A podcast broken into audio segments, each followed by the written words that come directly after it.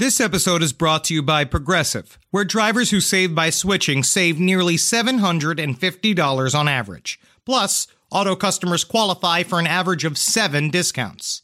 Quote now at progressive.com to see if you could save.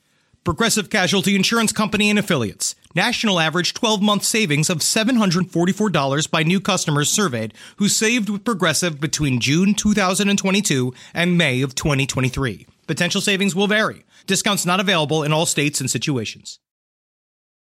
In a fast paced world, every day brings new challenges and new opportunities. At Strayer University, we know a thing or two about getting and staying ahead of change. For over 130 years, we've been providing students like you with innovative tools and customized support so you can find your way forward and always keep striving.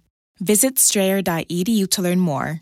Strayer University is certified to operate in Virginia by SCHEV and has many campuses, including at 2121 15th Street North in Arlington, Virginia. Put your right hand in the box. What's in the box? Then stop. Put your hand in the box. I move at your neck. The gonja box. It's not fear.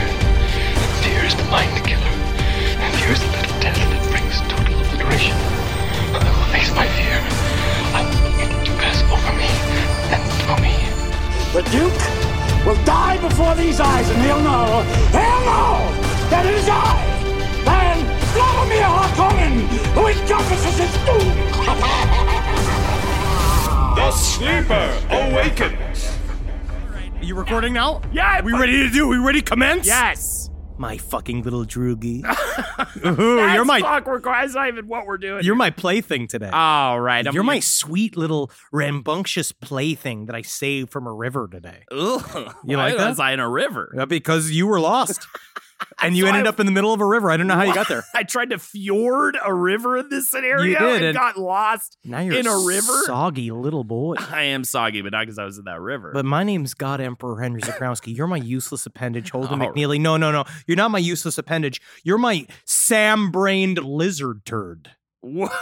Holden McNeely. That's a Fremen curse. I've been called a lot of things with words I could never say on this podcast. I couldn't even say on this podcast 10 years ago. I couldn't say the things I've been called, but that deserved each one. Oh Deserved each statement. The last time we left our heroes, they were being spit out of a storm into the desert. Now we're now covering essentially what is within Dune. There are three books. We had a fun discussion and an actual total misunderstanding before the podcast because I kept referring to book three, and then Holden's like, "Whoa, we're not even on I am Children of Dune." Children of Dune. No, no, but there are three books within Dune itself. Isn't that fun? Isn't that hilarious and fun? Everyone loves it. So book two, By the way, you just did the thing I make fun of my mom for doing, hmm. where she describes things as fun that aren't fun. always. She'll be like, "Oh, that's a fun hat," or like, "That's a fun porch ornament." You know what Meanwhile, I mean? it's like it's just like it's a mermaid. it's Mom. just normal. That's Yeah. a chicken. It's like what is this? Is it chicken? It's a glass chicken. Sure, that's. a I don't think you've had fun in 20 years, mom. I just wish your father would press me on one more time. All and right, push can we me onto please the leave? cot. Um, I don't know why I gave her The that. cot. Like, why? Yeah, why is a cot Accent. in this scenario? They're Um, not fucking old, pro, you know, prospectors. I don't know how they made you. My dad was a corporate lawyer.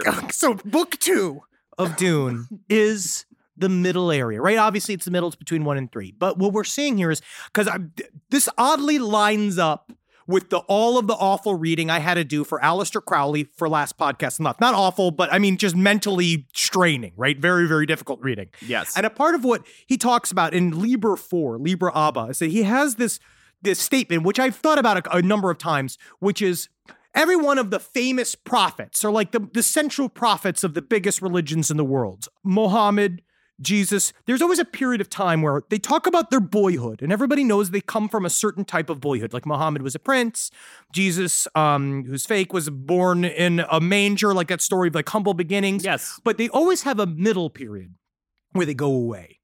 And what you find out is that they go away and they come back. The Buddha, the Buddha uh, went off to be an ascetic because he was also born in royalty with everything. you want to get rid of all this money got so rid he of can figure out what of to his do. worldly possessions so he could have that humble kind of, and then he found the middle way. Which is, by the way, bringing up Buddhism is not out of the question here. Actually, not. a lot of Frank Herbert Herbert. Right? Yep.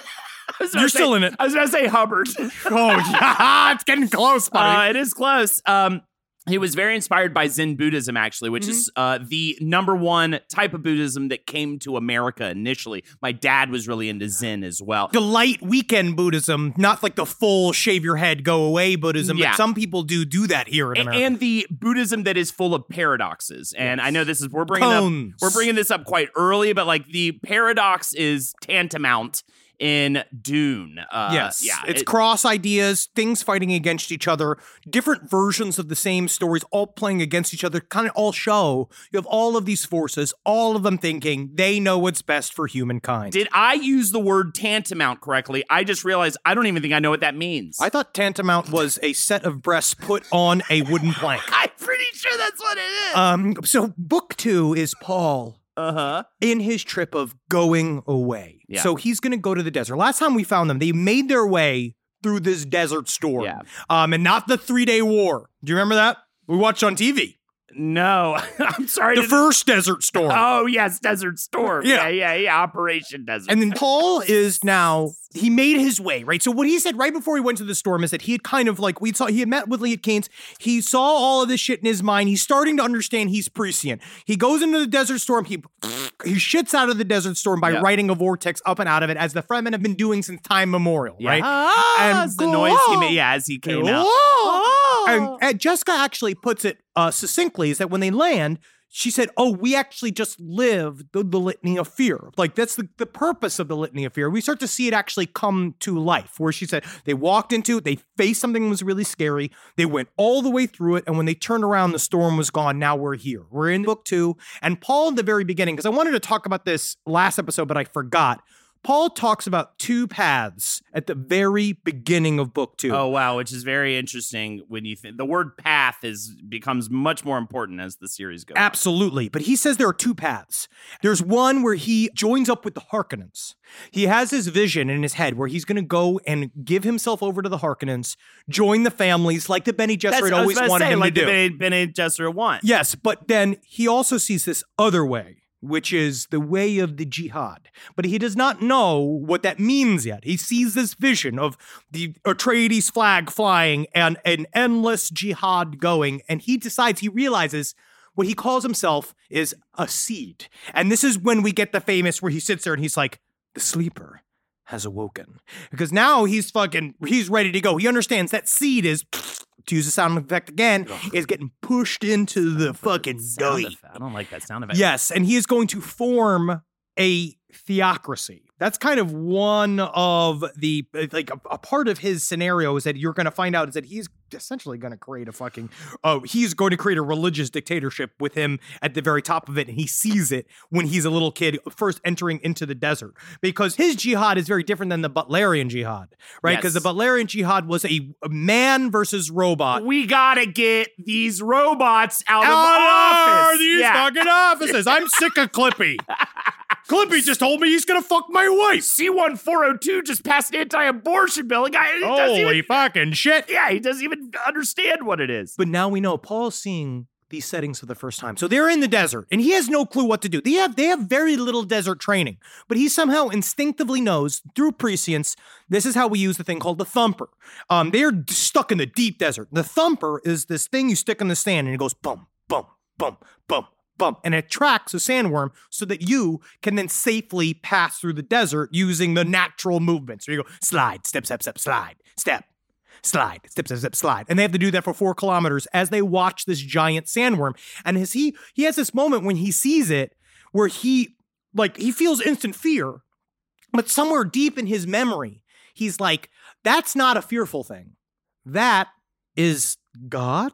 Like hmm. that's a thing I'm supposed to honor.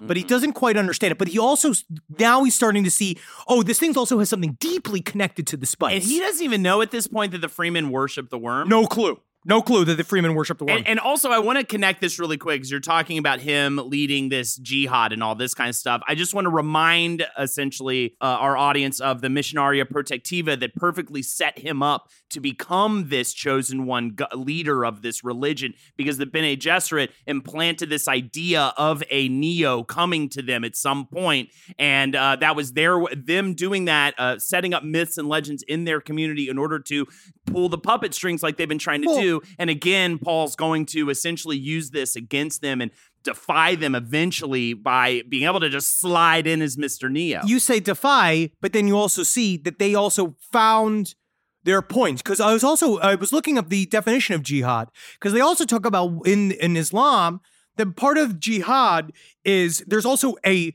an internal struggle. There's an internal struggle to believe, right? That is like one of these things. So what you're going to see is the the Fremen.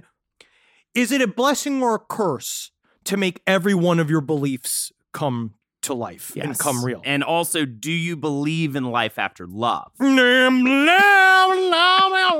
After love. Cher did. Yeah. She keeps on keeping She's on. been fucking slamming him down after love. Mo teat. Toast Sunny, dude, she got Wow, so yeah. much fucking. Oh yeah, dick dude. and- I, I watched it. I watched it from outside of her home. I watched Greg it through her big, big windows. um, so they manage, They're stuck in the desert, and they got to make their way through. Uh, Jessica easy- immediately gets stuck in a big sand crevasse, right, where she gets stuck down. But she get immediate. She goes into this like she can go into immediate like coma, which Mhm. must that'd be honestly be nice. Yes. right now. If you could just go into a coma, uh, she can drop in. So he digs her out, but it's this. They they sit there, and Jessica, again, is starting to get scared of her son because she's like he's very capable. Because again, it's re- the reason why they have Timothée Chalamet Ding Dong playing him in the movie. He's supposed to be 15 years old, like he's an actual child. Yeah. So they make their way through the desert. You have like a couple like this is like a fun action scenario. They're in there, and finally, they, it's hard to describe. It's like because I want to read the book. Two people walking through the desert. They Yeah, do, but there's like action Right. because they have to run away from the worm, and he sees it for the first time. The worm opens up to the the cave hole that they're in, and he sees all the crysknife teeth inside of it, and he's like, "That's pretty fucking cool." And so they finally they stop to rest for the night, and they're discovered by Stilgar. Now we've already met Stilgar. They already know who Stilgar is. Uh, these dudes creep up on these motherfuckers. So they are they sleep. Um, they wake up. All of a sudden, hear the Fremen are everywhere. This is the first time we're really gonna see, like, but while now we've seen them blow up some motherfuckers, these guys, like, wow, just somewhere between just desert Jedi's slash, like, I, I don't know how to describe them. These are like the ultimate B team to ever exist. And Stilgar is very confident when he meets them because he's like, obviously, we got these, essentially, it's like, we got these white people in a fucking trap. We're to fucking kill them. We're just to take their water because we know Paul essentially, they, they sent a message out. Like they got that little bat. That's what I wanted to talk about. I forgot about last episode. Is like when Thufir Hawat was like hiding with the Fremen, and he's like, "We must get the message out to the rest of the sietch." And he takes out like this little capsule. It's like a little tube, and he and he opens it up, and he pulls out a tiny bat, and the bat goes like, and he just goes like, and he Yeah, like yeah, yeah, speaks the fucking Chopska at the bat. That's their language, Chopska. Okay. And then he throws it out, and he goes, and he's like, "That will be said. That was the last best bat we've ever had." Like he was so excited. He was so emotionally connected to the bat. The bat arrives. I love, I love doing. I- this is so, but this is so much better than reading the books or listening. to For a second, I was like, "Oh, Henry should just do a full retell, like his own version of." I'm like, "Oh, that's what we're doing." That is right? what we're doing. the bat came them and told them, "You got to save Paul. Paul's alive. The Duke's son's alive. The duchy is still active on Arrakis, and you guys got to get a hold of him." So they see Paul, but then they look at the mom and they're like, "Honestly, straight up, he's like." The Fremen, you know, we don't know what to do with you. We, I think we're going to have to kill you. She immediately shows her worth. So she does this because, I mean, first of all, the way they describe Jessica, Frank Herbert's just so fucking horny. He's just so in love with her. And she does the thing where she she tries she was like i'm not going to use voice against him because i don't want to take away his agency because he's worth too much to be compromised. So you already just like i can beat these people. Like i don't know how they have this confidence but they are very the Bene Gesserit and people on Caladan just in the fucking general are very very confident. And so Stilgar comes down. It's like, all right, we're gonna have to kill him because he has these like moves, right? Because the Fremen are real fuck fast. They don't fuck around, and so they they're not like what I love about the Fremen. They're not the people that expound dramatically about all the things they can do and then kill you. They just Yeah. fucking stab you in the throat. Yeah, they just take you out. They get you in the crosshairs and take you. They down. take you out. Jessica, he comes in, fucking flips all around him, right? It's the fucking cool. No Dune movie has done the scene correct. Right, No right. one's done it correct. He comes, got the fucking knife to his throat. Jessica's just like, oh fuck. oh, what the fuck? but Stilgar because he's a cool motherfucker. Yeah. So like Paul, he sees what his mom's doing, and because like the Bene Gesserit, they, they always put it in this way. They could tell they do everything by going like, like just doing mouth movements at each other, and they're like, "My mother told me to dodge to the right and then move quickly to the left, knowing that Jamis he can only attack from the right." Like they say this like random ass shit. Yeah. So Jamis, who we're gonna meet, hothead. He's like, "We have to kill them. We have to take their water." And so James comes right for Paul. Paul, fucking all 95 pounds soaking wet to him. Right, Timothy right. Chalamet Ding Dong. He f- rolls into a thing, punches him right above his dick, and then scurries up the mountain. Jessica has total control of Stilgar. And meanwhile, Stilgar, he's just popping a bone for it. Because he goes, ha ha! If I knew that you were skilled in the weirding way, you would be worth 10 times your weight in water. And so they go, they, they have this moment where like, whoa. Because now he's saying this term the weirding way Yes. which we've never heard before. The weirding fighting style, the like, and she, Jessica's also not heard everything. So and and Jessica, she thinks she's this like uh, she's got all the her own technique. She's got her own fucking Oh, yeah. style essentially, and that's what's going to be this beautiful merging, this fucking sex between these two different fighting techniques, going to make you unstoppable. perfect member Right. of the unstoppable jihad. So what makes the weirding way the weirding way? uh, I don't know. The Bene Gesserit have their style of what they call like the Prana Bindu training, Yes. which is like nerve training, and they they have high powers of observation, but also they are very physically disciplined. Yes. um, they are trained to fight and do political maneuvers. The Bene Gesserit are incredibly dangerous, but. Stilgar calls this thing the weirding way, which is just, it seems like they're psychic, which is why this slur witches are always thrown around. But it's essentially what they say is that we can understand more about you from you just walking around than you telling me anything about yourself. And and it also I think what the main thing about it too is that it essentially allows you with the weirding way it almost gives an in-person impression that you're teleporting through space. Yes. Because you can essentially like know exactly where you're going to be at a certain point and your speed and your movement so swift and So amazing tight. that you're that's how he's like right behind her before she could even realize it. You Yeah, know so I mean? he, she flips, she slips around him, and he immediately sees. Okay, first of all, we know our legend says that a boy king is going to come and be the dude that is going to sp- help Fremen essentially get Dune. Like we'll go a little bit farther into this now, but the Fremen they want Dune for themselves. They want Arrakis for themselves. And Jessica immediately knows. It's like, what we'll do here is like, I won't kill you. I won't kill because I could kill all you motherfuckers. Yeah. He's like, but I won't kill you. We're gonna blend our tribes together. I'm gonna teach you guys the weirding way. I'm gonna make you guys unstoppable. Because the way the Fremen work is that anybody who bests the boss is the boss. You have to do all of these like.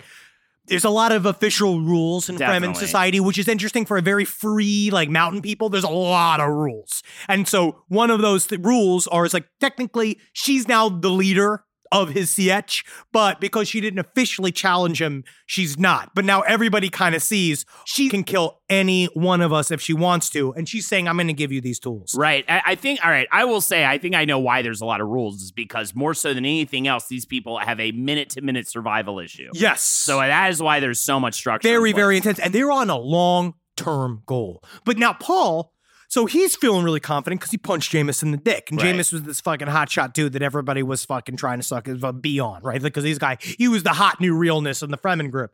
But guess what? When he scrolls up the thing, guess what he hears? He's been like, There's no way I would ever allow you to hurt anyone. Hurt my father or hurt anyone in my sietch. And he looks up, and what does he see? This chick. Chani. Chani Now- is, let's just say, Chani is this slick, Hat. hot, hot dime piece, bro. I, I guess so.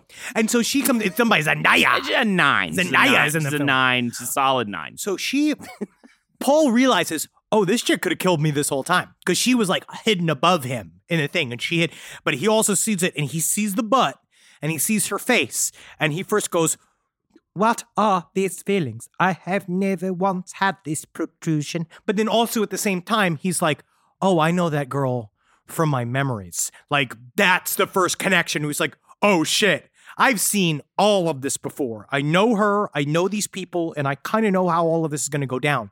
But we're also going to see Paul is starting to become a little bit of a dickhead.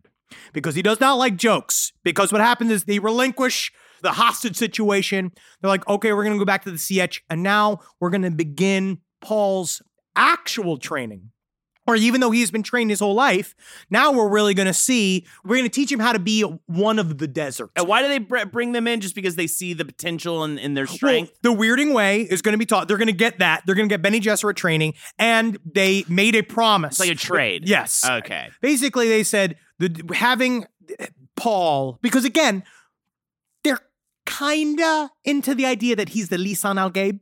The he is their version of the Quetzalcoatl. Like they think that he's going to be that, but they're not quite certain. More, Right. some people are more hesitant than others. Stilgar just liked the cut of Paul's father's jib so much, and he saw the same thing come out of Paul's mouth. So Paul's already talking like an adult man, and he has this thing in his head. He's like, "You're barely a child. You're more of a like." So they start calling him man child, which he gets really mad at. Where he's like, Yeah. "My name's Paul," and you'd be like, "All right, Paul. Like, listen, guys all could. They, if they I all got get- together, they I could s- kill you." I still get called man child. It's You are very one. upsetting. Absolutely. I was in VR last night. That's what I was doing with my time. I'm a boy eggplant. so they will go back to the sietch. The problem is that Jamis is really mad because he got punched in the dick by a 15 year old. Yeah, And he very is a badass. And so they're like, fuck it, we're doing a duel to the death. They have to do these with this ritual thing. He's like, I'm calling him out. One of the tests, basically, you find out there's like a bunch of tests that I guess they've all been waiting for for this to happen. That we will know that Lisan Al Gaib is here if his mother can pass a test and if he can pass a test. So one of the first tests is that the mother's champion has to best the champion of the Fremen. And Jamis decides to say, I'm calling it. I'm pulling the trigger. I need to fight. If if you don't, if you're not going to fight the mother, uh, I'm going to fight your champion, which is your son. You brought him, right? So, 15 year old little fucking boy in his little loincloth. They strip him down all this still. They're fucking still suits. ooh, oh, it's me versus you. Yeah, yeah, he's coming in. this to you. That's just making the guy oh, so. Oh, yeah. Stop doing that. Oh, yeah. Take this. We are men in this arena. in the bush. Don't Gonna push, my bush. In the bush. Do not push my bush. And so he gets his crysknife, and you know, because the thing, up until this time, honestly, even me too. You're reading this, and he's like, he's a little kid, you know, and yeah, he can kick some ass, but you know, what can he do against these like rugged warriors? But Jessica looks at him, and she sees him start to like weigh the crysknife and swipe it all around, like get ready to go, right? Which is made from the tooth of a sandworm, and it's very, very sacred to the Fremen, right? Because it falls apart without human contact. Like it has to be up against your skin for it mm. to stay together, and you have to blood it, right? It's pretty fucking sweet. And so he's like Chani's already given him inside information, even though I don't know why she's immediately, but she's kind of negging him. Yeah. Right? Like she's like calling him man child and stuff. Yeah, and she's yeah. being like, Wow. stop it. Oh, I'm the Duke's son. She's like, yeah, she's like, wow, your laugh's so weird. I think your laugh's like really weird. Stop it. Stop talking about my laugh. and so they get into this fight, but Jessica has this like vision. And she's sits there and watching him fight, and she realizes, oh, my son's a killing machine. Mm. Like, and we not only is my son a killing machine by whatever his talents are, we did this. Like, we made him this. And so, Paul, they fight to the death, right? Paul, who is used to shield fighting. So, in shield fighting, the whole thing is that you're supposed to defend fast but attack slow because a knife has to be wielded slow to move its way through a shield and stab somebody, right? And but so he's kind of off. So the all of Fremen, all of Fremen think that he's like toying with Jamis because he keeps getting the upper hand on him, but he won't do the killing strike. No one wants to believe that he hasn't killed before. So finally he kills Jamis. Everyone's really mad. And so because they think that he was like fucking with Jamis. And Jamis was like the next in line to be the head of the sietch. But there's this like moment where after he kills Jamis, where Jessica she's so scared of her son immediately. Again, she's immediately scared of being like, but she also kind of makes me mad. Where it's being like, all right, you did this. Uh, but she says this sentence. She basically says, as he kills, she goes, Well, how does it feel to be a killer now? And Paul's immediately all fucked up because he has to basically come out and say, I've never killed anybody before. And they're all like, Oh, wow, that's the craziest shit we've ever seen. And we're just going to have to, do, I guess that first test has been passed. That Paul is ready to go. Essentially, that part in uh, Teen Wolf when he turns into the werewolf on the basketball Yes. court, and there's this big moment of silence, and then the ref inexplicably just goes, play ball. Get back and then they it. just start playing basketball. That is literally the same in- scene. and everybody loves it. there was like, okay, you can kill. Boy, Texas Pete is a sauce that allows you to sauce like you mean it. It's what people gather around, it's generosity in its simplest form, and it's a swagger people have who know what's good. Each Texas Pete hot sauce is packed with bold, balanced flavor. This signature tanginess is what makes it a legendary hot sauce that can be used on just about anything. It's been at the center of dinner tables since 1929 and is still heating things up today. You're definitely going to want to try every flavor. The original hot sauce has a famous secret blend of fermented peppers. The hotter hot sauce is three times hotter than the original, and not for the faint of heart. Sabor by Texas Pete adds authentic Mexican flavor, and their dust dry seasoning matches the flavor of the original hot sauce and a flavorful dry rub. Tell you what, the other day I was having myself good old refried bean burrito, and I wanted a little bit of kick to my morning, so I got myself some cha. Texas Pete sriracha sauce. And I smothered those refried beans and that cheese and them eggs and a whole bunch of cha. And it started off my day correct. Texas Pete, sauce like you mean it. Visit TexasPete.com and use the store locator to find Texas Pete products as well as purchase sauces and get recipe inspiration. And use the promo code PODCAST24 for 20% off at TexasPete.com. The last podcast on the left is sponsored by Squarespace. Squarespace is the all in one website platform for entrepreneurs to stand out and succeed online. Thanks, Squarespace. With Squarespace, it's easy to create a beautiful website, all on your own terms. Don't let anybody tell you what to do. This ain't your mama's website platform. It is, actually. It's actually be very easy for your mother to learn. You don't want to miss Fluid Engine. It's a next generation website design system from Squarespace with reimagined drag and drop technology for desktop or mobile. I thought it was just the name of what my blood pressure medication turned me into. Um, I'm peeing. Now, my goals for the year are I have two warehouses filled with horse picks. Now, I know a lot of people, uh, obviously, this bit has been done, but the Zendaya Centaur picks are not going anywhere. And I've been trying to get the Judge Reinhold sitting on the Clydesdale line out. Uh, I need these moved, okay, because I have to move into the storage unit. Let's just say there are problems at home. So I need Squarespace to shoot this through the roof for me this year. And that's why I'm going to go full tilt. And not only are you going to get the Judge Reinhold sitting on the Clydesdale entire series, clothes and non clothes, what we also are going to offer, you, and I mean this, we're trying to get into giraffe rides. I brought this up the other day. We got to start riding other animals but horses. Take pictures of the horses. Photoshop the horses into other celebrities, but stop riding them. Save a horse, ride a giraffe with Squarespace. Go head to squarespace.com for a free trial. And when you're ready to launch, go to squarespace.com slash left to save 10% off your first purchase of a website or domain. Squarespace.com. This show is sponsored by BetterHelp. It says right here, what would you do if another extra hour your day? I mean, well, obviously, I'd get some nunchuck training in. Uh, I'd make love to my wife. That takes about nine. That's a full nine minutes of that hour. And then I would probably uh, go to get a donut. And then I'd probably yell at my parents. But a lot of us wish we had more time. The question is time for what? I don't know. What works for you? The best way to squeeze that special thing into your schedule is to know what's important to you and make it a priority. And therapy can help you find out what matters to you so you can do more of it. You know that question? They're like, if you had a billion dollars, what would you do? You know, and like, you know, when I answer, it's of course I would grind the government to a standstill with my giant machine of my making in secret for many years. But a lot of people get mad at that and it's really hard to do that in a job interview or like when you're meeting somebody's like your significant other's parents for the first time. So, and you might actually want to think of starting therapy. So give BetterHelp a try. Just fill out a brief questionnaire to get matched with a licensed therapist and switch therapists at any time for no additional charge. So learn to make time for what makes you happy with BetterHelp. Visit betterhelp.com slash lastpod today to get 10% off your first month. That's betterhelp, H-E-L-P dot com slash L-A-S-T-P-O-D.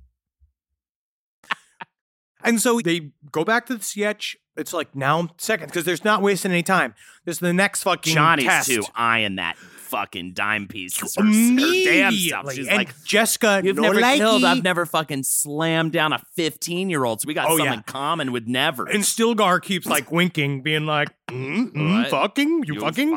Uh, you keep pointing to these cave paintings, just two people. mm, s- Weirdly, see, yeah. this is a menu. There's butt fuck there, and there's You could do any sorts of these fucks. and so he has to go through another test right immediately.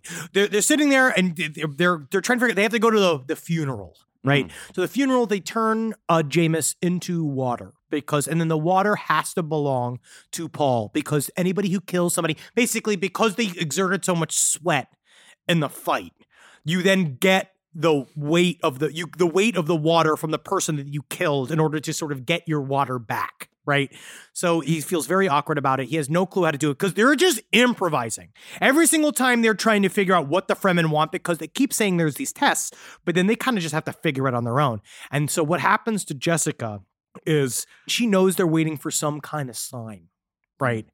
So she sits and she has this moment where she's looking at Stilgar, and there's a thing called the Adab happens, which is hmm. this persistent memory that comes from the generations of being a member of the Bene Gesserit, where you can see lines in like in your brain, like it's this kind of like innerbound memory. And she knows the Missionaria Protectiva dropped hints into this society of what the hell it is that I'm supposed to do next. And she just randomly just starts kind of like tripping balls a little bit.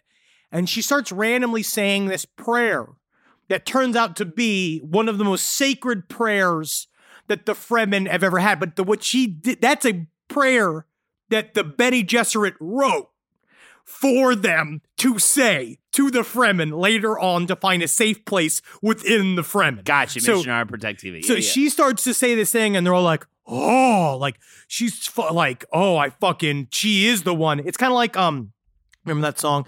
I'm a bitch, I'm a lover, I'm a child, I'm a mother. There's nowhere I go that I don't think about that song.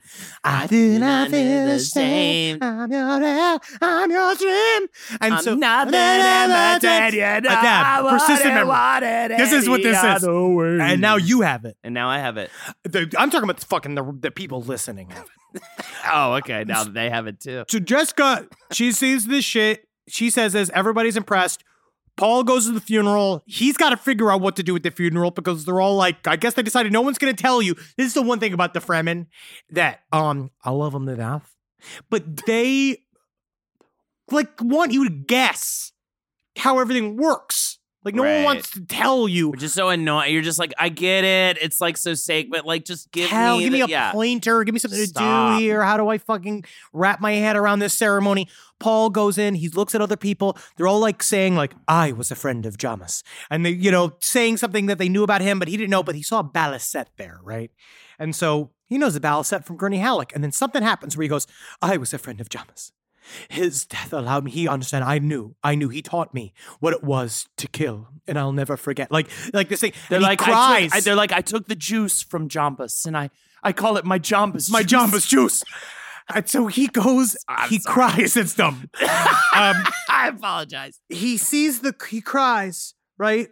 And they're all like, water for the dead.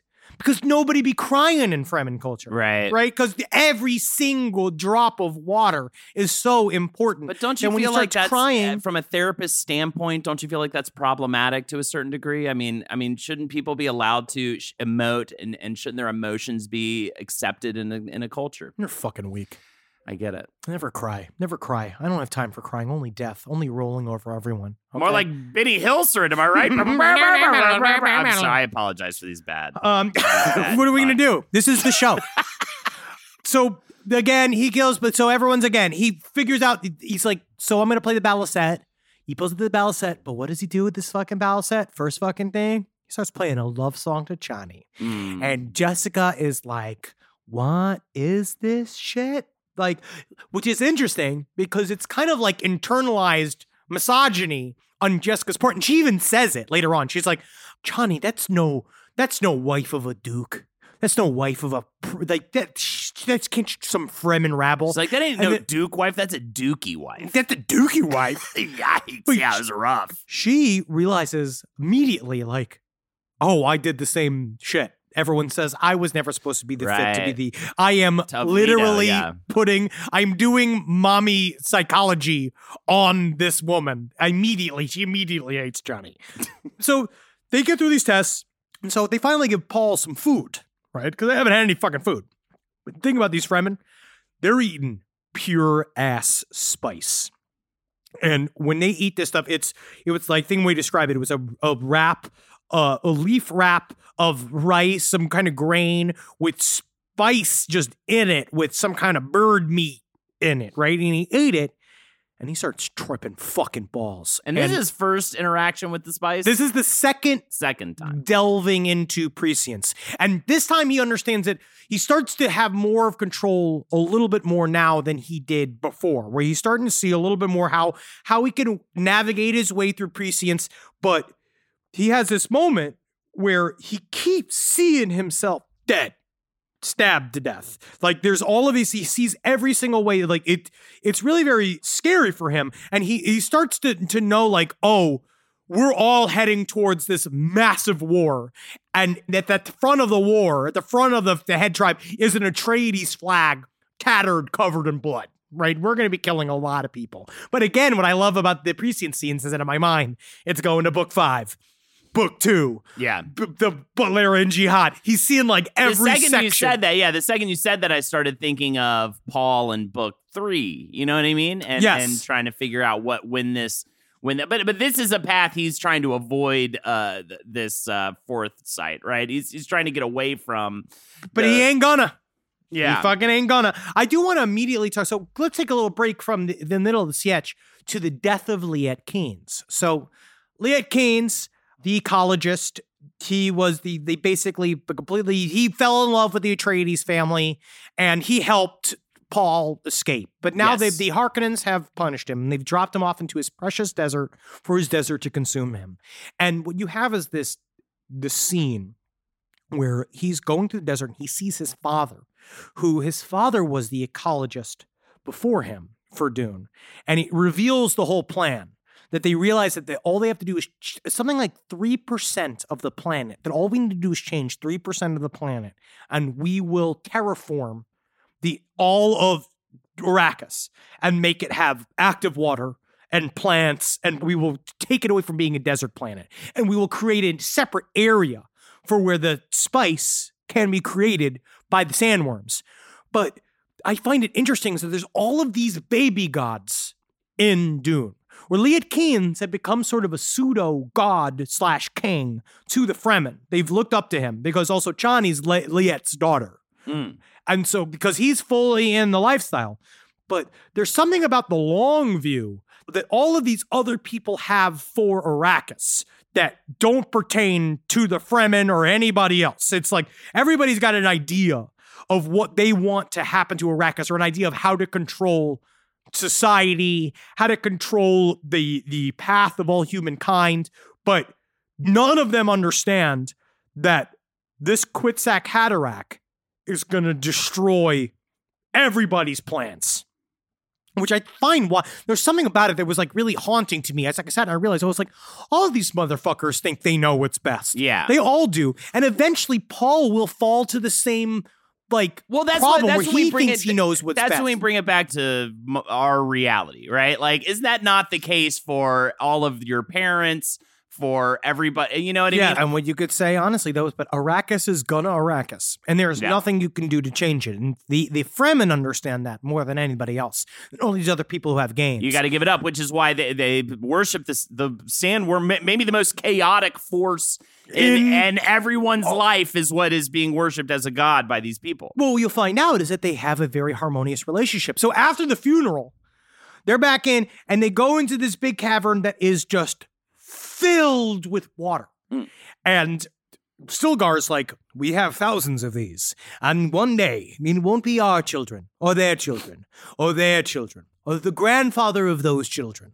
But one day, this water will change this entire planet. And Paul was like, "That's what's up." And that's the same thing, honestly, in modern day is like when the dad brings their son down and shows him the bins and bins of beanie babies. And he's like, Of course, today these are only You mean nothing, a piddling worthless sum. But in a hundred, but in 20 years, you will be a millionaire with these. Yes, Daddy. Meanwhile, cut to me in Florida in my parents' garage with the two giant bins of beanie babies, just being like, "These are literally just filled with They're- rat shit." This is nothing now, and your all of your work you did means exactly But Henry zero. look, it's a Princess Di Bear. this is from when Princess Di died. I'm shooting a hole through your television with a gun so that you can never go on a shopping network channel ever again. You're and be killing me, Mom. You're fucking killing me, mom. But you go, one one thing about the visions that I thought was finally interesting, I looked up because he described it because Frank Herbert throws terms into the book that come to Paul that you know that are only like they're like earth terms that he now is working on that you will know later on in the series that we do come the the, the earth as we know as we talked about is you know we existed in Dune World. Yeah. And so he calls it the Heisenberg uncertainty principle.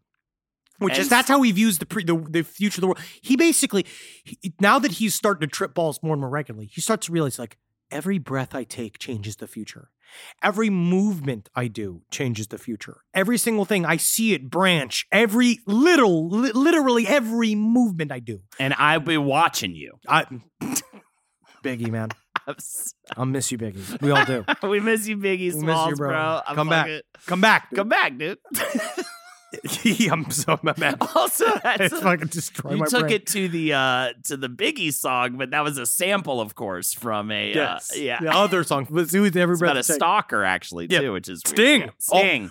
In Dune. yeah. Brought it back around. Brought it right back. Yes. Uh, of course, David Lynch's Yes. Dune features Sting prominently. Wow. Um, he, he uh, the Heisenberg uncertainty principle talks about this. It's a quantum physics idea, Ah. right? The idea that all it's very difficult. Is to, it real? Is Yeah, it, it's real. Is it a real? Yeah, it's a real term, but it's about the idea that you it's very hard to pin down actual locations of things in quantum physics, which is kind of what he talks about, how everything is just moving and moving and moving. But Paul's immediately bitter Hmm. because it's weird. I get it because he did not choose to be the Quetzalcoatl. Right. And now he's starting to see, ah, fuck. If I'm the only person who can see the future, because I'm honestly kind of a self important little prince boy, now I'm going to take this burden, this terrible purpose onto me. yes. Now it's my, it's me. It's I did this. And there was a point where he looks at Jessica and he says, You are my enemy. Like in his mind, after being tripping balls, because this is the thing, because now you have your son, because it's I guess it must be sort of like watching your child go through puberty, uh, except yeah. it's becoming the prophet. But also, I would say there's always a point in a mushroom trip where you're hanging out with your buddy and you look at them as the enemy and you think, should I kill this guy? Do we do a test of wills tonight? yeah, do we grapple? Do I we- don't. But he views her. He's being like, "You did this to me, mother. You made me. You made me this weapon." And she calls him a weapon as well, which I also think is interesting because the two of them both sound like guess who? Baron Harkonnen, who also calls people weapons. Do they know yet? Do they uh, know They that- do know, yeah, they know Okay. now. But that he- Jessica is is spawn of Harkonnen? Yes, but. Okay. Harkonnen, like everything else, which I think Paul's also going to reflect later on, because you know, I my one of my favorite quotes from him, where he was just like, "Ah, yes, we are predators, Beast Rabban. Predators are always hungry and always thirsty." Which is again rewatching Dune the movie, which I don't do right now. If you're reading the books, don't do it because you're going to be very disappointed because it's just Baron Harkonnen in the movie floating to the ceiling, going, where the in the book, Harkonnen is like a very worthy adversary to the Atreides. Right. But we're gonna find out he ain't shit when it comes down to being Muad'Dib. Because now Paul, they, they gotta they gotta fucking name yourself, because everyone's gonna have new names. Now that he killed Jamis, because the first thing that they look at him and be like, Your name now is Usul. The base of the pillar, you show strength. And he's like, I want to choose a name of my own. They're like, okay, uh, what's up? I Because he's- don't like Mr. Brown. It sounds like Mr. Shit. That sounds I like want Mr. to be Shit. Mr. Blonde or Mr. Blue. Oh, Quentin Tarantino. he should have directed Dune. yeah, this is great. Um, but he, Paul, he's like, "What's the name of the mouse that runs through the desert, which he knows is called Muad'Dib. But he wants to see them complete the circle where they go like, Muad'Dib, he is Musa. We call him the children's teacher. And he was like, I would like to be called Muad'Dib, but in accordance to my father, because now he knows in the prophets where he his first steps of like, okay, I can control, I can control fate here. I am going to change one thing I know. They called me Muad'Dib, but here he's like, in remembrance of my father, I want to be called Paul Muad'Dib, which is weird. But at the same time, he thought that this will be my first step to creating the future on my own. And Stilgar's like, whatever. Paul Muad'Dib. And they're all excited and they do the whole like, because you know, in if this was 1987, they'd play like you remember like in Star Wars the cantina music it's like like it would be like that where like people with big drums and and like fifes and I don't know what Fremen play. I think they have, they have the baliset. Yeah. Which is And there's one guy just like beating another man's butt yeah, like a tom tom Yeah, I was about to say, yeah, I think they play their own knees too. Yeah, yeah. It's like this isn't on any time signature. This means this is bad music. I'm just gonna go and throw it out. It's a celebration. This is like mumble rap. Bad. It's a celebration. Love these. Everyone loves a good family mystery, especially one with as many twists and turns as June's Journey, a hidden object mystery game with a captivating detective story. It takes you back to the glamour of the 1920s with a diverse cast of characters. You'll step into the role of June Parker and search for hidden clues to uncover the mystery of her sister's murder. Use your observation skills to quickly uncover key pieces of information that lead to chapters of mystery, danger, and romance. You're gonna get a kiss in there. There's mystery, danger, and romance as you search for hidden objects from the parlors of New York to the sidewalks of Paris. Watch out for those sidewalks. They are covered in urine. And customize your very own luxurious estate island. Think expansive gardens and beautiful buildings. Collect scraps of information to fill your photo album and learn more about each character. And you can chat and play with or against other players by joining a detective club. Oh, how I love the 1920s! Can you crack the case? Download June's Journey for free today on iOS and Android. June needs your help, detective. Download June's Journey for free today on iOS and Android. Hey, did you know Fast Growing Trees is the biggest online nursery in the U.S. with more than 10,000 different kinds of plants and over 2 million happy customers in the U.S.? You can grow lemon, avocado, olive, or fig trees inside your home on top of the wide variety of houseplants available. Fast Growing Trees makes it easy to order online and your plants are shipped directly to your door in 1 to 2 days. And along with their 30-day Alive and Thrive guarantee, they offer free plant consultation forever. The experts at Fast Growing Trees curate thousands of plants for all climates, locations, and needs. Available 24 7, you can talk to a plant expert about your soil type, landscape design, and how best to take care of your plants. I love fast growing trees because I just moved here to Los Angeles. I got a yard now and I'm doing all the landscaping myself. I love working in my garden. I love planting stuff. I love growing stuff. And the cool thing about fast growing trees that I really like is that they tell you exactly what type of growing zone you're in. I'm in growing zone 10 and they can tell you exactly what type of trees or plants or whatever you can put out in front of your house. Uh, I'm looking at the Norfolk Island pine tree. I'm looking at putting a little bit of red sister cordyline up in front of my fence. I think that'll the red will really pop nice. And maybe for the backyard, I got an extra planter that I might put a pl- Satsuma plum tree in. And these prices are reasonable. They're reasonable if you ever been to a nursery. But right now, they have some of the best deals online, like up to half off on select plants. And listeners to our show get an additional 15% off their first purchase when using the code LEFT at checkout. That's an additional 15% off at fastgrowingtrees.com using the code LEFT at checkout. Fastgrowingtrees.com, code LEFT. Offers valid for a limited time. Terms and conditions may apply. Dun, dun, dun, it's sports. Prize picks. Football season may be over, but the action on the floor, oh, it's eaten up. Whether it's tournament season or the fight for playoff home court, there's no shortage of high stakes basketball moments this time of year. Yeah, toss that rock. Come on, guys. Yeah, pass it around. Get on the excitement with Prize Picks, America's number one fantasy sports app, where you can turn your hoops knowledge into serious caps, whether it's hula hoops or earring hoops. You're going to know everything you need to know about sports. You can now win up to 100 times your money on prize picks with little as four correct picks. Conference tournaments are here, which means the biggest moments in college basketball are getting closer. Basketball. Prize Picks even offers injury insurance so that your entries stay in play even if one of your players gets injured. I sure wish that Bobby Bonilla was still uh, in the game because I would pick him to go all the way. Can you imagine if Bobby Bonilla played basketball? Woo wee dog. Then it would be more like baseball, but Bobby Bonilla would still be crushing it in the contract game. Woo! The deadliest game of all. Download the app today and use code LEFT for a first deposit match up to $100. That's code LEFT for a first deposit match up to $100. Pick more, pick less. It's that easy. Fremen. But guess what, man? That's not the last fucking test.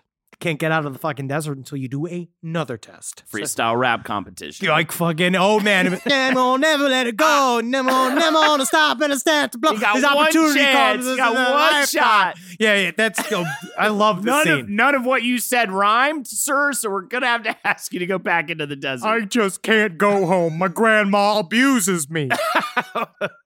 and so they, uh, one last test, right? Because they've been calling Jessica this whole time the Sayyadina, which is their version of her Reverend Mother, which is also was given to them by a Bene Gesserit many millennia ago. Okay, can you? I've been thinking about this a lot. Can you explain to me how there's a Reverend Mother in the Fremen, even though the Bene Gesserit are like trying to manipulate Bene Gesserit. either way, or trying to manipulate Benny, trying to manipulate them? How does a Reverend Mother exist in the tribe of people that are?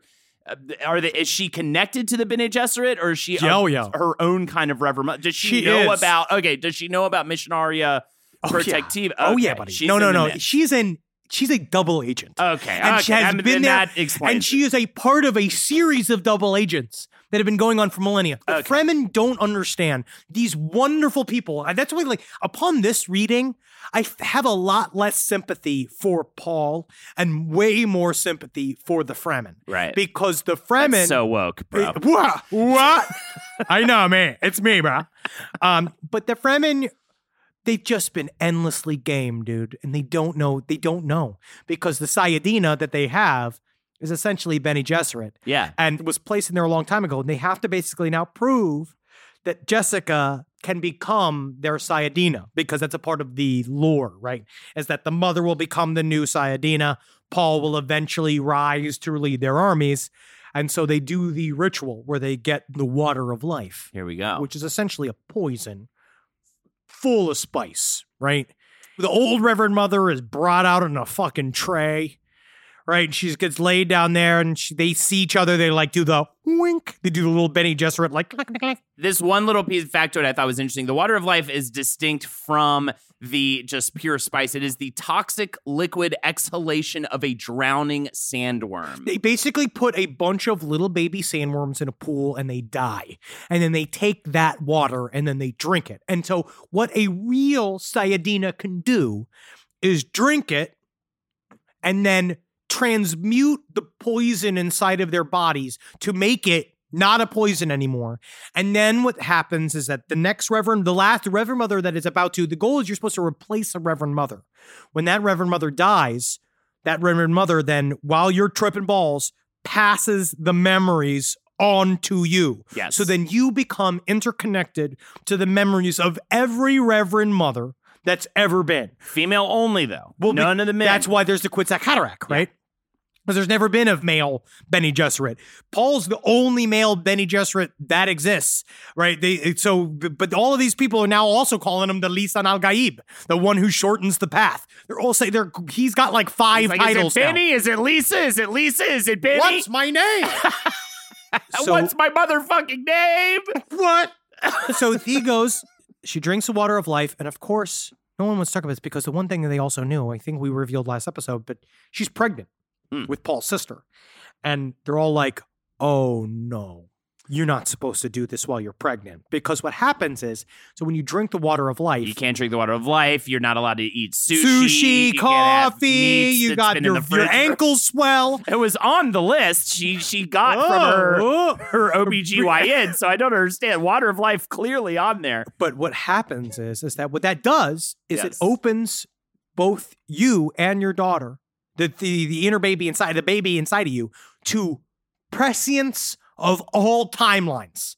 Which we're going to find out later on is the they're very scared of this because it might cause a a phenomenon called abomination, where the child now can possibly be open to all of these different past lives. And we're not talking about when our last president was really popular. That was Obama Nation. Yep. This is Abomination. abomination.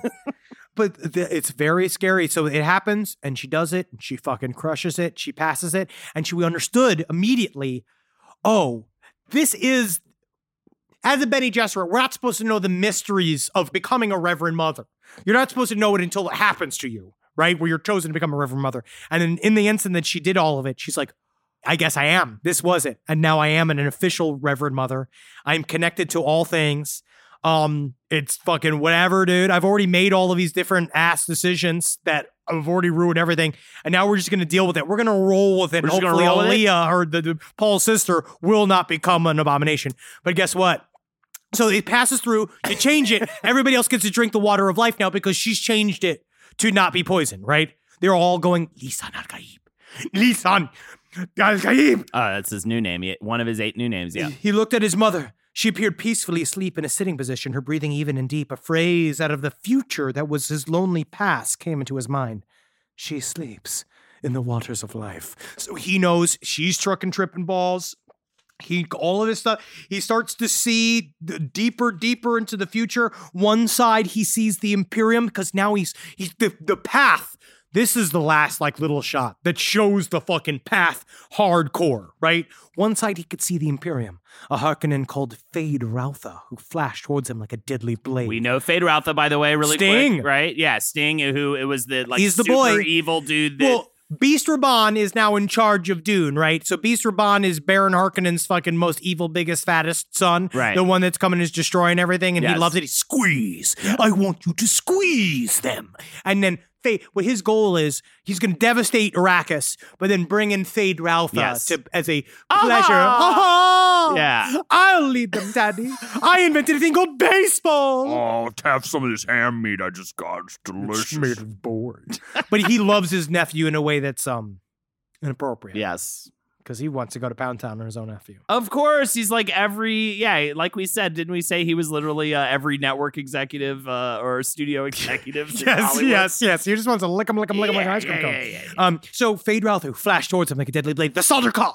Raging off the planet to spread pogrom on Arrakis and guild conniving and plotting the Bene Gesserit with their scheme of selective breeding, they lay massed like a thunderhead on his horizon, held back by no more than the Fremen and their Muad'Dib, the sleeping giant Fremen poised for their wild crusade across the universe. And he knows he's at the very center. He's at the very center, and then he begins to cry begins to cry because he knows that this is just one tiny moment of peace. And there will almost never be, he, he realizes this might be the last peace he'll ever experience. That's what he says. There's no other place for peace. And so now he knows they're going to be in the war, dog. Yeah. And They're they're, going to be doing it fucking forever. They're dude. getting into the shit. And by the way, what Henry's referring to is books of no peace and no rest. Very little rest and peace for anybody involved. Um and uh yeah, has he has he full is so Chani's fully corded in now too. She's and oh, she's locked in, dog. Book three that we're going to get into next week is we're we're just seeing essentially the superhero ending of how every Dune book begins and Yeah. ends. Every Dune book begins with a 100 pages of action and then ends with a 100 pages of action. But then in between, we learn so much. You know, I always tell people, and I could be wrong in this situation, but when people first start reading Dune and they say they're struggling with it or they're intimidated by getting into it, I'm just like, dude, just give it like 200 pages or whatever it is. But really, when you when I got to this part of it, I'd say the most page turnery part of of the whole series is kind of coming up here in our next episode. One of the most because it really does follow actual just page turner book. It becomes an action stuff. movie. Yeah, it The becomes la- an action movie. We're gonna go. The, the fight's gonna happen. There's a bunch of war going to happen. I didn't even talk about Gurney Halleck and his trip with the fucking. I wish you know what I want, and I don't know if it is. I have to look this up about whether or not there, there are stories just about Gurney Halleck, who is one of my favorite characters in the whole the whole book because he's just a really like I- don't know, dude. Halleck's he's a one who- crucial bro. Halleck's the one who shows up and tries to kill Jessica, right? You, we- yeah, if you want to spoil it, yeah, I do. This is the whole point of the thing. we'll we're get doing. to that. But yes, because he he's convinced. He hasn't done that yet. I've, I'm, I have my timelines a little switched up. So he does that after they become fucking Super Saiyan, essentially. Like he is going Super Saiyan right now. So he Yeah. has gone into the desert and he has done his trip to Gurney become. is- okay, Yes, yeah. he is now um, Muad'Dib, right? Gurney, you see him talk about. He basically finds out that they think that Jessica is the traitor, which is what Thufir Hawat also thought that the, because Yueh, the only people who knew Yueh was the traitor was Jessica, Paul, Duke Leto, and Harkonnen. No one else knew. So Jessica being the traitor is now the word throughout the entire fucking planet. right. So Gurney technically is supposed to kill Jessica on sight Yeah, when he sees her. exactly. But yeah, that scene with him with the smugglers, where he's like hanging out with the smugglers, is such a fun, like very Star Warsy kind of thing, where it's like him hanging out with all these like rogue dudes, where they're like, "Do you want to go off world, or do you want to stay here and you want to kill Harkonnens with us?" And he's just like, "You have my arm." it's fucking so sweet because he knew because they basically promised him, "Come help us smuggle shit off the planet, and we'll give you as much Harkonnen blood as you could soak a hot dog bun in." We're also about to jump two years, right? Yes. Yes, in the timeline. I think a lot of uh, there's a lot of interesting things about. Uh, not that there hasn't been interesting things going on, but there's a lot. There's it's like we jump two years, and the tables begin to finally turn in the favor of uh, our Atreides tiny man. Uh, I don't know though. We'll find out next week. I mean, they definitely do. I've read the book. Well- he absolutely uh, wins in a certain manner of saying it. You have to keep reading the book even if you know the ending. because we're getting to it. Because remember, Dune 1 is just set up. Yep. So then we started getting these philosophical philosophical conversations. we get to the really, Really nerdy great. I can say the word ph- philosophical really easily. So it's going to be a very fascinating. Oh, it's going to be great. We're, we're the guys everyone's looking to to explain this. Yeah, yeah, and we'll stop doing the cum jokes. We'll only do sort of high level thinking. No, no, we're bringing philosophy to the people with cum jokes. That's called edutainment. Yes, there you go. Yeah, This is that's what we're making it palatable There you go. by making it dollops. of I cum. just, I, and I'm also just going to apologize for the all the puns I made this episode. Benny Hillseret was one. Someone has Uh, to. we did. I almost made a Yueh Bowl joke about. That's uh, weird. That doesn't yeah, even make about sense. The doctor. Uh, I was going to be like he went and went off to make bad movies. Um, I don't even know what that means. um, but thank you for joining us this week. We will be back next week with even more Dune. Um, what if we just did? What if we did like Star Wars next week? Just people will be like, I guess this is the same. And you're like, no, it's not. Dune is actually more important Like than the- Star Wars. Yeah, I said it. Yeah. Dune is more important than Star Wars. Maybe not financially for all the massive entertainment companies. because, but yeah, no, Dune is more important than Disney's not Wars. knocking on Dune's door per se at this point. But they just they, they are trying to make the movies, but the problem is is that the books are too philosophical. Uh, There's a lot of thoughts. I want. I do also want to mention uh, to talk uh, d- real quick. Right? They they did remove. They changed the word jihad. Right? They didn't say jihad in the I don't trailer. know what and we're did. thinking that we they that they will not be actually using that word just because of the way that uh, I think in The general, connotation the of it. connotate the more modern connotation of that word. Right? Didn't they just say something like religious war or I don't something know. like that? I, do- I honestly I barely paid attention to the trailer because I don't like being spoiled. right. I don't Got like you. trailers anymore. Gotcha. No, I I tried to stay. I don't the- like them anymore. I get it. All I get it. Well- Sometimes trailer's the best part of the version. I know, which is um, uh, sad. That's sad. All right. Lexi, by, by the way, Lexi literally says her favorite part of going to the movies is the trailers. I do like trailers that in the makes- movie theater. That though. blows me away, though. It's like, what? Why? I don't know. What a backwards human being I married. But either way, You put a child in this one. that's right. And will I give her the spice? And Yes, give her the give, make her do the agony. That's what I'm saying. Is they're like, oh, don't give a pregnant mother acid, right, or whatever. But I think maybe it could Who work. knows? Abomination! All All right. right, so listen to all the other shows on the LPN network. We have got Last Podcast and Left Wizard and the Bruiser, page seven. We've got Able Against Top Hat. We've got Kind of Fun, No now Dogs you on have Space. to list all of them. Now This you put yourself in this position. you have to list I, I have to them. pump them. I got to pump each one. um, get out there, listen to them. You missed um, one. You didn't name all of them. Rider side. Oh yeah, it's someplace underneath. We all because now we have other shows. We got brand new shows someplace underneath. Yeah. that's also there, and also we got the new season No Dogs in Space. Fraudsters. I don't know if you said. Fraudsters as well. this is great. This, is by the way, I all you. I could think about this past episode, Henry, was literally you're Paul. The network is the path you're trying to seek out. You're trying to find the golden path for this. Wait till I fucking garb myself in a bunch of sandworm babies. and become start with your exoskeleton, bro. Yeah. You just start coming. It's like he can jump high now, and I guess that's gonna get us more fucking. this view- help me in pilot season. All right, we gotta get out of here. Uh, Bless the maker. ble- uh, bless the maker. Good work. and now for a scene from Dune Theater.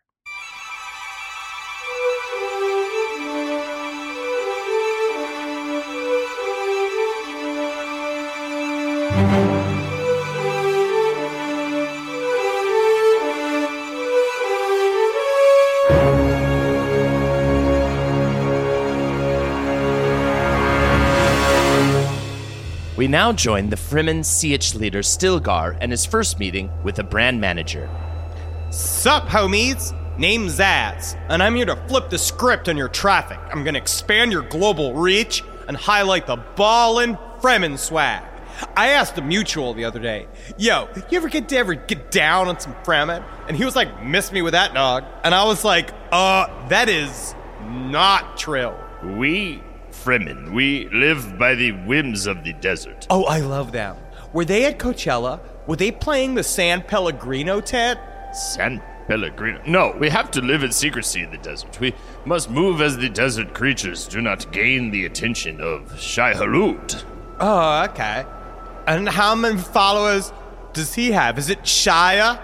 Like LaBeouf? Any man or woman who's ever felt the rasp touch of the blade follows Shai Hulud. Okay, so uh, let me just crunch the numbers. Click, click, click, click, click, click, click, click, click, click. I haven't done anything. I'm just moving my fingers. But I'm pretty sure that that makes him micro regional interstate influencer.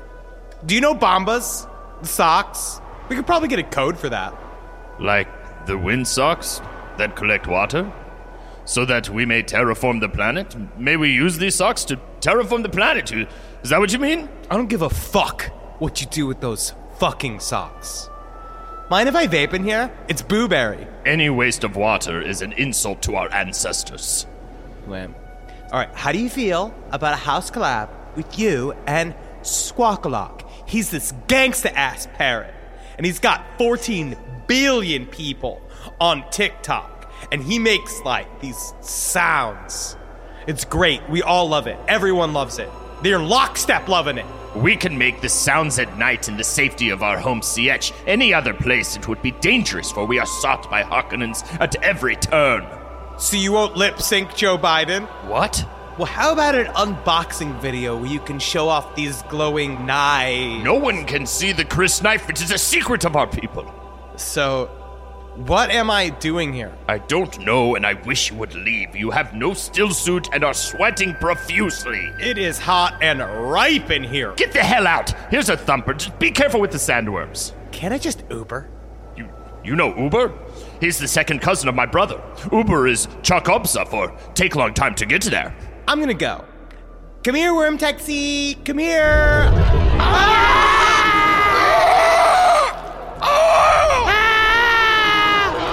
so here's where the spice comes from.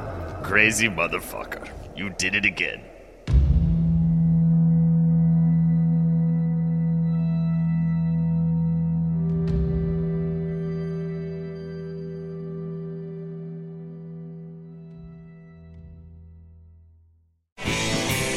This show is made possible by listeners like you. Thanks to our ad sponsors, you can support our shows by supporting them. For more shows like the one you just listened to, go to lastpodcastnetwork.com.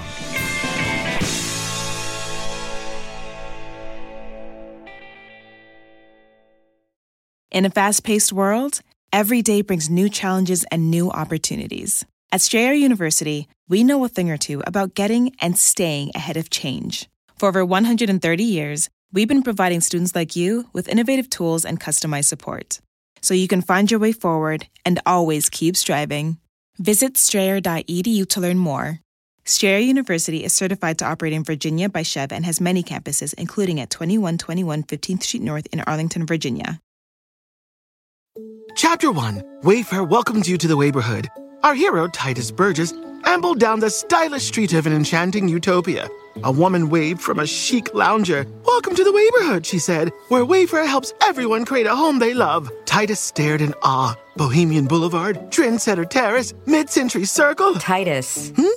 you're reading the Wayfair catalog. Oh, you'll love Chapter 2. Wayfair's fast and free shipping saves a potluck. Wayfair, every style, every home.